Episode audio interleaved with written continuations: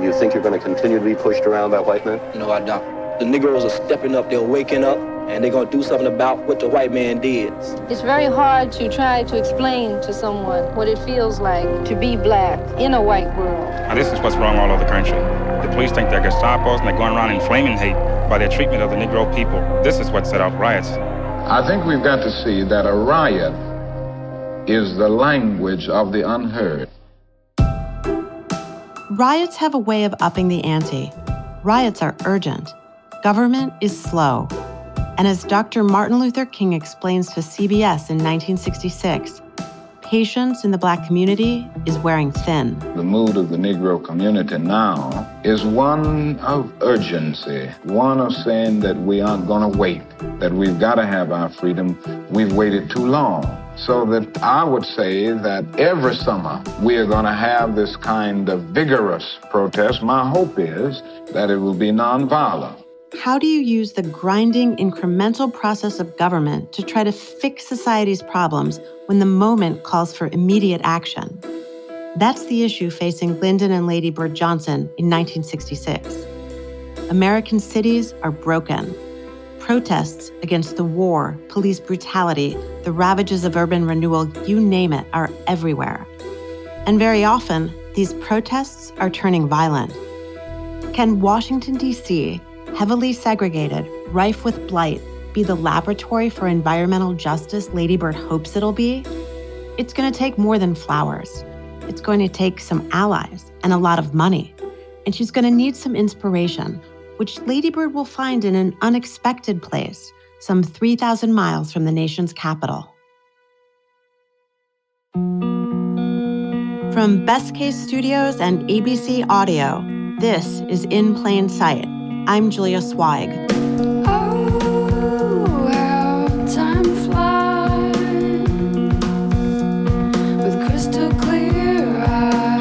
Episode 5 California.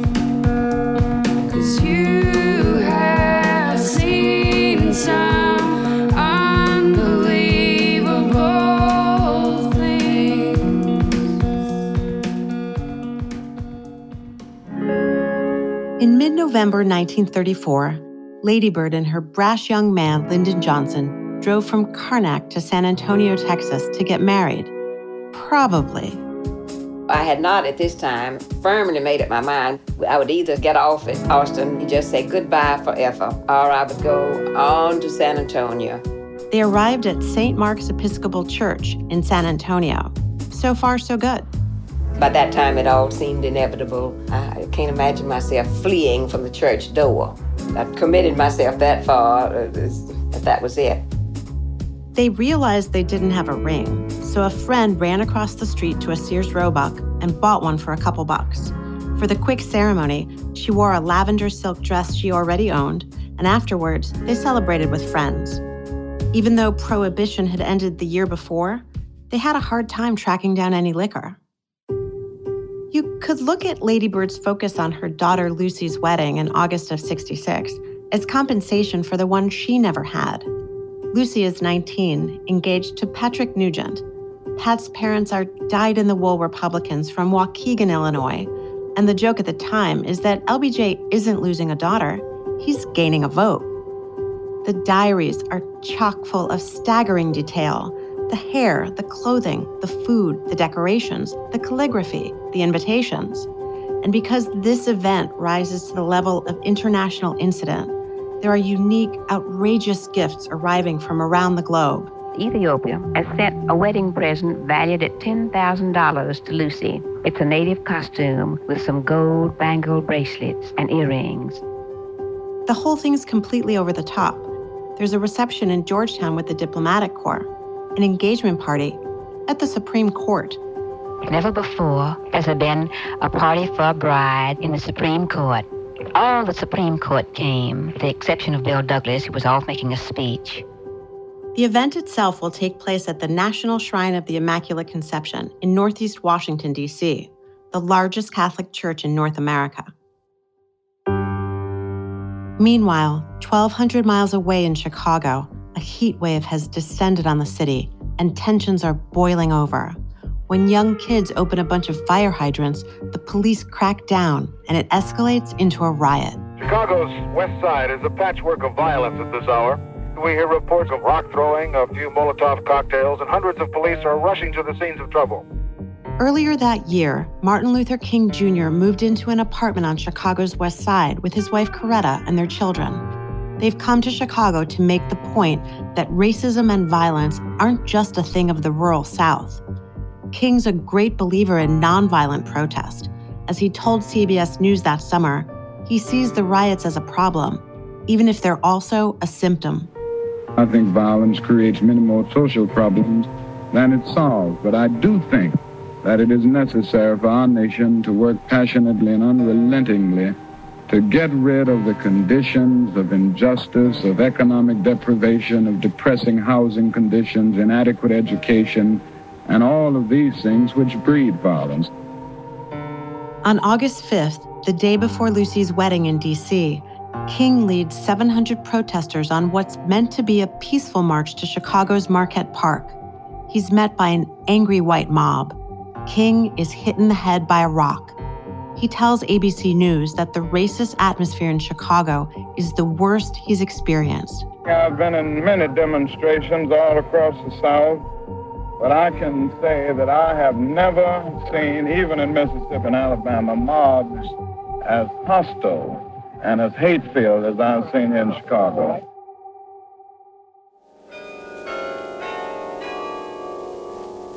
The bells in the church tower have been pealing over the city for an hour. Halfway up the 37 steps to the church door, Mrs. Johnson joins her husband and daughter. Lady Bird, no doubt, wanted to give her daughter the perfect wedding. The news of the day called it a wedding for history, and the coverage was all pomp and circumstance. This was a personal family wedding. There are 700 guests. Nobody is invited except the immediate country, quips comic Edie Adams. Time magazine calls it a semi monarchical event. But there's something off key about the whole thing, including the date. Luci Johnson's wedding is on the 21st anniversary of the first use of an atomic bomb at Hiroshima. A protester named Catherine Henry previews the plans she and other activists have for the wedding day. The ad hoc committee was planning to picket Luci Johnson's wedding at the church, and there was a demonstration planned for DuPont Circle and a march to the White House. Outside the church, protesters play folk music and carry signs that say things like LBJ's Great Imperialist Society in red, white, and blue letters. There are two children's coffins draped with Japanese and North Vietnamese flags. A boy carries a box of rice and a sign saying, Wedding rice for starving Vietnamese.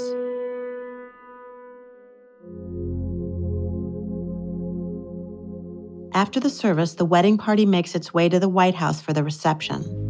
Lyndon joined me for the drive to the White House down Rhode Island Avenue along which way I carefully counted all the cherry trees that the Society for a More Beautiful Capital had put out this spring to see how many were dying or dead. It was crushing. I counted 61. I don't want to read too much into this, but for Ladybird, who's put so much faith in the idea that planting is the path to empowerment, that America can beautify its way to social justice, this must feel like an omen.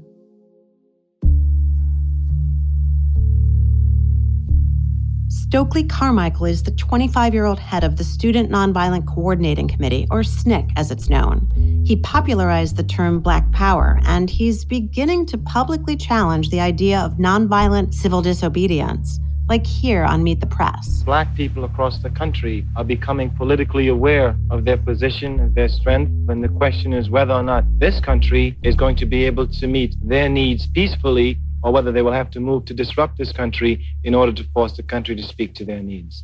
That summer, there are riots in over 40 American cities, places like Cleveland, Ohio, Omaha, Nebraska, and Lansing, Michigan. Or riot is the word used at the time. It deserves a little unpacking. The word implies a kind of spontaneous, improvised eruption of lawlessness, violent clashes with the police, the destruction of property. And there's some of that. In the summer of 66, many of what are called riots start as protests over police killings, over housing discrimination, the destructive effects of urban renewal on communities of color. These are systemic issues that are coming to a head, and the White House can't move fast enough to fix them. The pressure's on LBJ to do more. LBJ's got to feel particularly misunderstood by his critics on this score, since he's done a lot to signal his commitment to equal rights. We seek not just freedom, but opportunity. We seek not just legal equity, but human ability. Not just equality as a right and a theory, but equality as a fact and equality as a result. That's a speech Johnson gave the previous summer at Howard University. Years later, Ibram X. Kendi, the author of How to Be an Anti Racist, would call it quite possibly the most anti racist avowal ever uttered from the lips of the US president. So, pretty good, LBJ. But the riots, they get him using the words that presidents use when confronted with protests that turn violent. Every citizen in this land must be concerned with law and order. In September, in an attempt to respond to the rising tide of racial unrest around the country, the West Wing and the East Wing, that's the office of the First Lady, together host a conference to analyze what's happening in American cities. New York City Mayor John Lindsay frames it as a crisis and a warning. The single greatest challenge that exists in the country today, plainly stated, is whether the cities around which Americans are gathering can be made to work. If the answer is no to that question, then we're destined to witness the decline not only of our cities, but the decline of an entire country.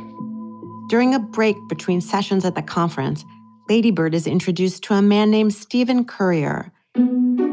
Currier comes from money, and he married into even more of it. His wife is Audrey Mellon, heiress to a banking fortune. For aristocrats, they're pretty radical.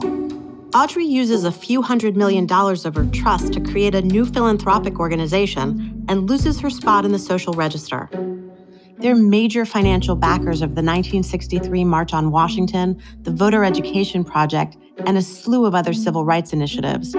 Now, with all the unrest, they're looking at American cities. Ladybird's flying out to San Francisco in a few days' time. The trip really has two purposes to support embattled Democrats and to spotlight California's environmentalism. Hearing that, Currier suggests she meet a San Francisco based landscape architect who's done some very interesting projects out there, both public and private. He's got real vision. He's an innovator. His name is Lawrence Halprin. Larry Halprin has worked on parks, plazas, and private estates, and freeways.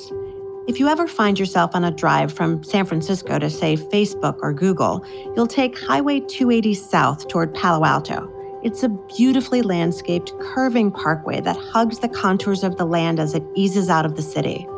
For federally funded infrastructure, it's positively enlightened. This is the work of Larry Halprin. Halprin grew up in New York City, went to Harvard, and served in the Pacific during the war.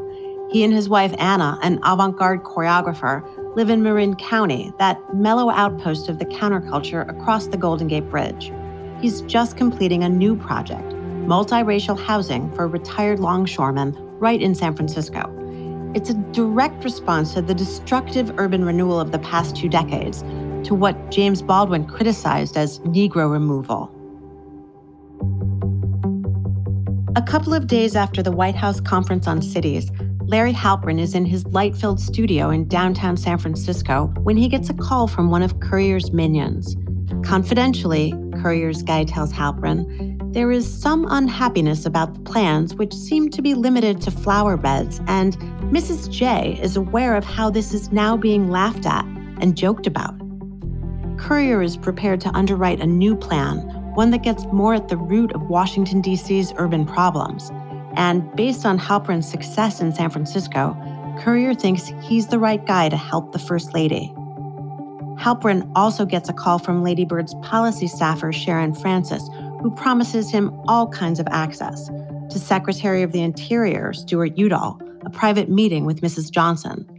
Carte blanche, Halprin writes in his notebook.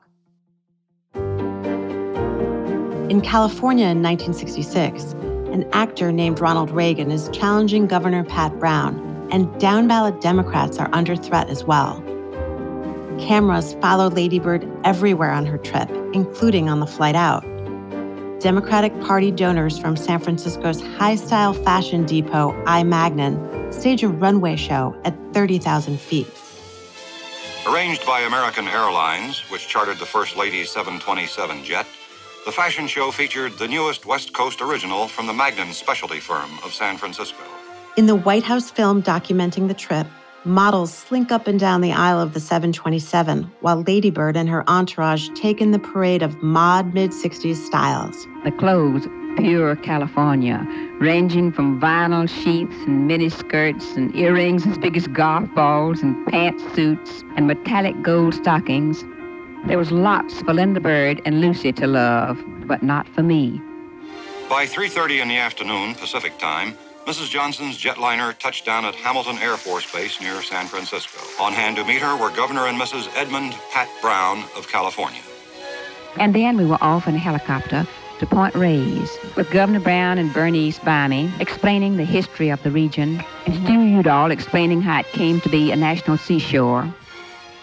JFK designated the 53,000 acre Point Reyes Peninsula as a national seashore in 1962, but he never got to California to inaugurate it.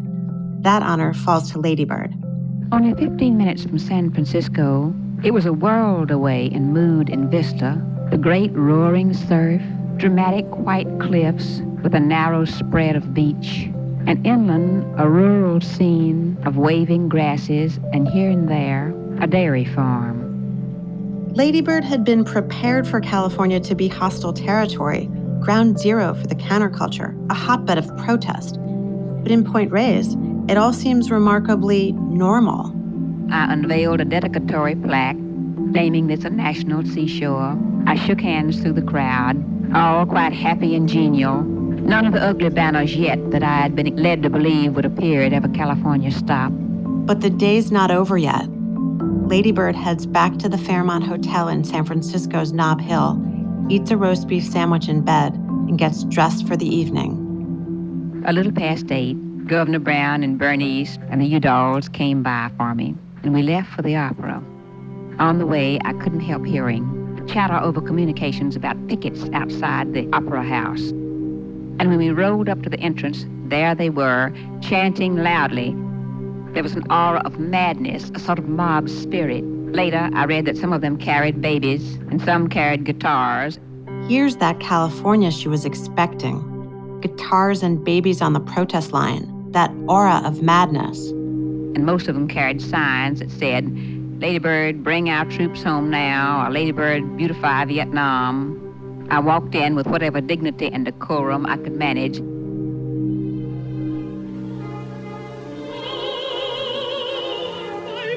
During the second act of a Bellini opera, the head of her Secret Service team, Jerry Kivett, enters the box where Ladybird, the governor, and his wife are sitting. Somewhere during the performance, Jerry was bending over my shoulder, saying in a very imperious voice, Will you please come with me right away? The Secret Service hustle the three of them out of their seats. Later on, back at the hotel, Jerry told me he had gotten a message from the FBI that a bomb had been planted and was supposed to go off in our portion of the Opera House. Jerry had been with her in Dallas in the follow car when Kennedy was assassinated. He's seen the worst of what can happen. And he felt sure, he said, that the call had come from some of the pickets outside who had hoped that we would emerge in fear and haste and have some wild picture taken Ladybird had been the target of a bomb threat before when she was out promoting civil rights in the South during the 64 campaign. Then, she'd been a champion for progressive ideals. Now, she's the establishment. So I guess we won on this one. I'm struck by the idea that she sees this as some kind of win. I hear something changing in her. She's becoming more entrenched, more conservative. The same people who are protesting the war, these California activists, might, under other circumstances, be her allies in her fight for the environment. But all she sees is opposition.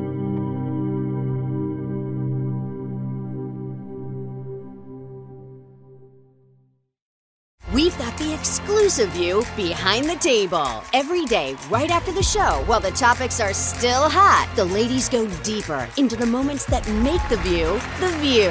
The Views Behind the Table podcast. Listen wherever you get your podcasts.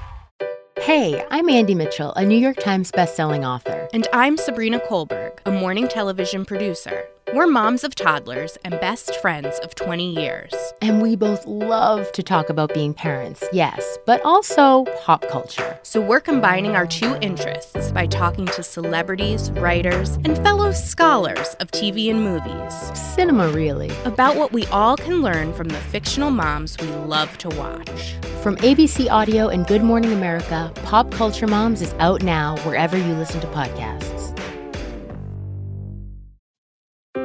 The morning after the bomb scare at the opera, Bird wakes up early. She checks out Lombard Street, that steep zigzag block below Nob Hill, iconic San Francisco stuff. And though her staff had been impressed by Larry Halprin, she still wants to check out some of his work to see if he's a fit for her own initiatives back in DC. So she heads to a place called Ghirardelli Square. It was an old chocolate factory that had been abandoned some imaginative businessman had taken it over and hired the landscape architect Halprin, who had brought it back to life. In 1962, a wealthy California family had bought the defunct brick factory to keep it from being demolished. They hired Halprin and another architect to come up with a plan to repurpose it as a mix of public and commercial space. Ghirardelli Square is the first major adaptive reuse project in the country. Ladybird senses that this Californian Larry Halprin might be just who she needs to bring big ideas and substance to her work in DC. Before her trip, Ladybird had talked to an old friend about what she expected, really what she feared, and couldn't understand. We had a long talk about young folks, California campuses in particular. It was a shattering hour. LSD and marijuana are real, and our nice young folks know them, or know people who know them, and it is a quagmire to walk in. When I look at the whole story in her diaries, I see someone who's genuinely committed to progressive causes, but who is also starting to feel the yawning distance between herself and the culture of 1960s activism. But in the fall of 66, she's still able to appreciate California and see that it's not just about guitar slinging protesters and college kids on pot. On the way to California, and I don't mean California literally. I was thinking it's so comforting, quiet It was a country of artists and poets and writers. John Steinbeck and Robinson Jeffers and Joan Baez of today. The bearded ones come on motorcycles and live under the bridges in a tent or in the parks. And we did see a few of the bearded ones along the way, looking very much at home, and I don't blame them. It's a land you can love. Ultimately, California has made a lasting impression on Ladybird. It's given her inspiration, and in Larry Halprin, an unlikely collaborator for her work in DC. A couple of days after Ladybird leaves California, police pull up alongside three black teenagers out joyriding in a stolen Buick in Hunters Point, a mostly black neighborhood just south of San Francisco. The kids ditch the car, and as 16 year old Matthew Peanut Johnson flees, a policeman fires four shots killing him. Local civil rights leaders and members of the community gather to demand justice, as captured by a local news crew from KRON. San Francisco has followed the national pattern in which racial violence has been triggered by a police Negro community confrontation. Nobody in official authority in this town has gone before the citizenry and said that this police officer will be brought to justice. A riot erupts. The crowd throws bottles and rocks at police cars and loots businesses. Dr. Carlton Goodlett, a local civil rights leader, frames it as the result of decades of pent up rage. Stokely Carmichael, when he said, move over, I will move over you, he expressed the, the frustrations of people who, for 20 some years in this town, have been attempting to work out peacefully and quietly an adjustment. Two weeks later, across the bay in Oakland, Huey Newton announces that he and Bobby Seale are starting the Black Panther Party. In America, black people are uh, treated very much as uh, the Vietnamese people or any other colonized people because we're used, we're brutalized. The police there in our community not to promote our safety, but they're there to contain us, to uh, brutalize us, to murder us.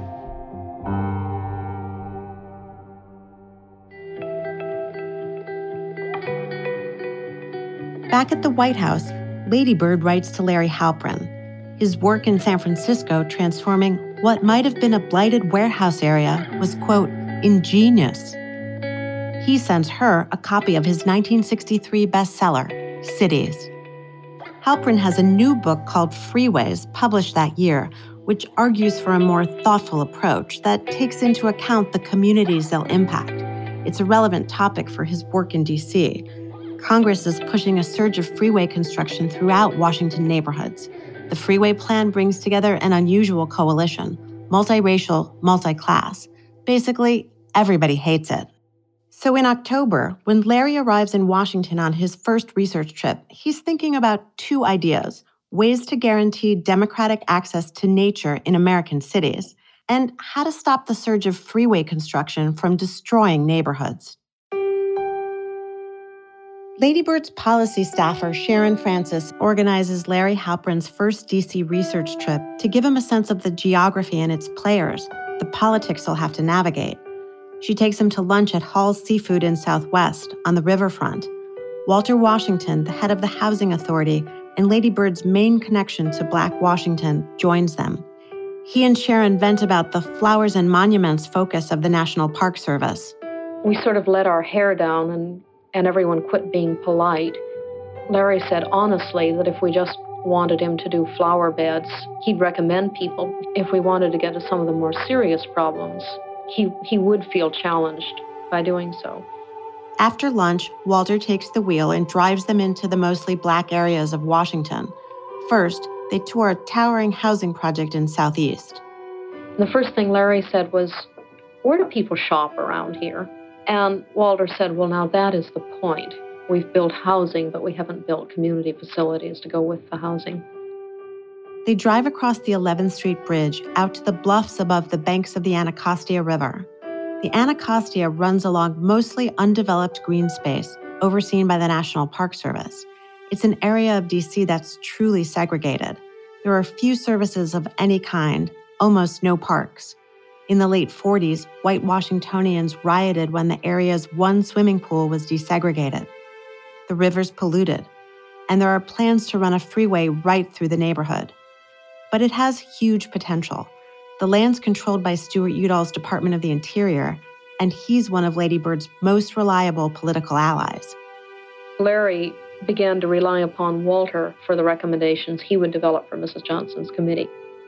All fall, Larry Halprin commutes from San Francisco to Washington, doing research, making plans. Stephen Currier commits to 100 grand to cover Halprin's fees. That's about 775,000 in today's dollars. In other words, a lot, especially for the East Wing that doesn't have its own budget.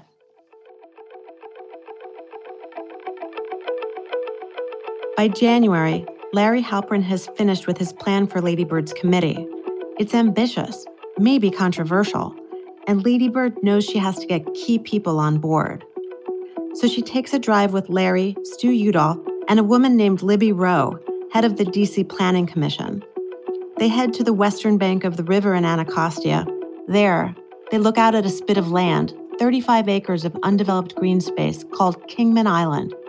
There's a small lake on it. Larry's suggestion was that Kingman Lake could be pumped out, water purified, and a great swimming lake could be made there right in the heart of the inner city, equivalent to several hundred swimming pools in size. Swimming pools have a kind of symbolic value in the language of civil rights, a flashpoint in the fight for desegregation.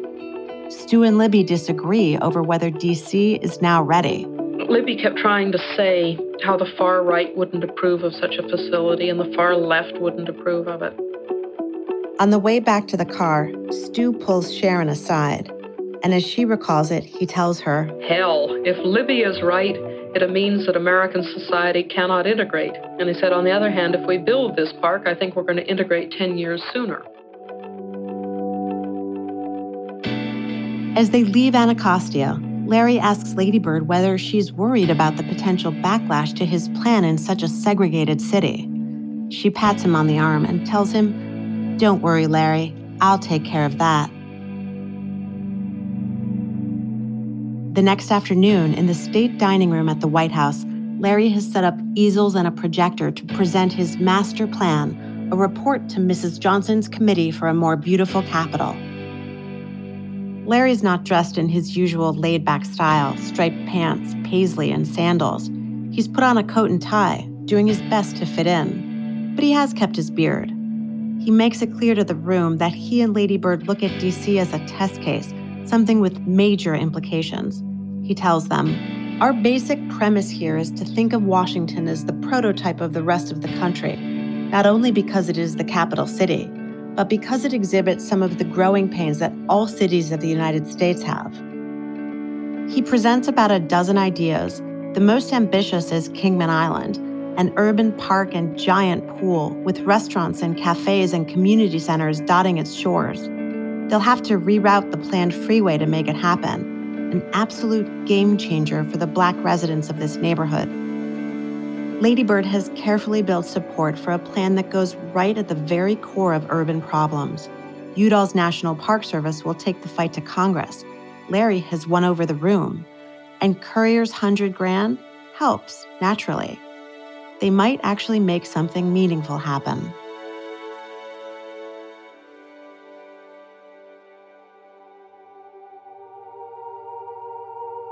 Five days later, a twin engine airplane flying from Puerto Rico to the Virgin Islands disappears. Its only passengers are Stephen and Audrey Currier, the sole financial patrons for the Kingman Island project. The Coast Guard never finds their remains. Their loss means the loss of something else the backing for Ladybird and Larry Halprin's ambitious plans for the marginalized and underserved community of Anacostia. Coming up on In Plain Sight, a celebrated black artist stands up to the White House and the First Lady and she pays a heavy price for it. Eartha Kitt, whose outburst yesterday at a White House luncheon against the war. What I said to Mrs. Johnson upset her? I don't know why it should upset her. I was telling her the truth. The Johnson presidency is spiraling. The declining polls, the rising frustrations.